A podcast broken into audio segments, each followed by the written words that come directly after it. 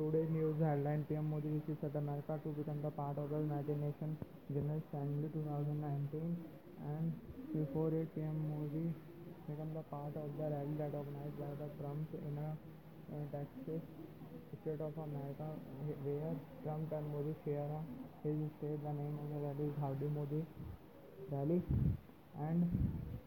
from which in the morning uh, PM Modi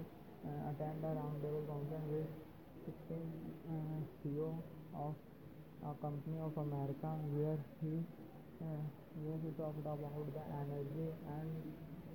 after after in this discussion the company decided to invest in the India for, in the energy in the energy sector and after it has managed to uh, uh, PM Modi become the part of the Howdy Modi rally where he delivers a speech and addressed the people of the India and America and it is a very proud moment for Indians to see it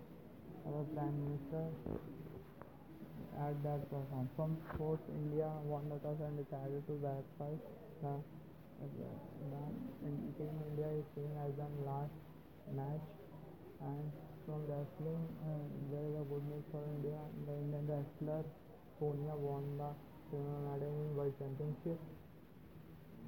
Uh, at the rally in uh, at the rally in Mumbai, uh, uh, Indian Home Minister Mishra said that we abolished the uh, Article 370 and now JMK become the uh, part of the India and we bring the prosperity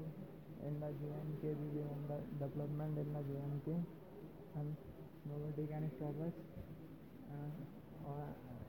and in, in the afternoon there is a encounter happen between the uh, two gangsters and the police in Delhi near Amsterdam and from world of point of view the United for the United Nations of General Assembly happened in America and the Pakistani Prime Minister Imran Khan reaches at America but nobody comes to receive him and this shows how Pakistan isolated from the world country and where the Indian Prime Minister PM Modi received a good gesture from America and America becomes the uh, strong friend of India and this increases the India uh, uh,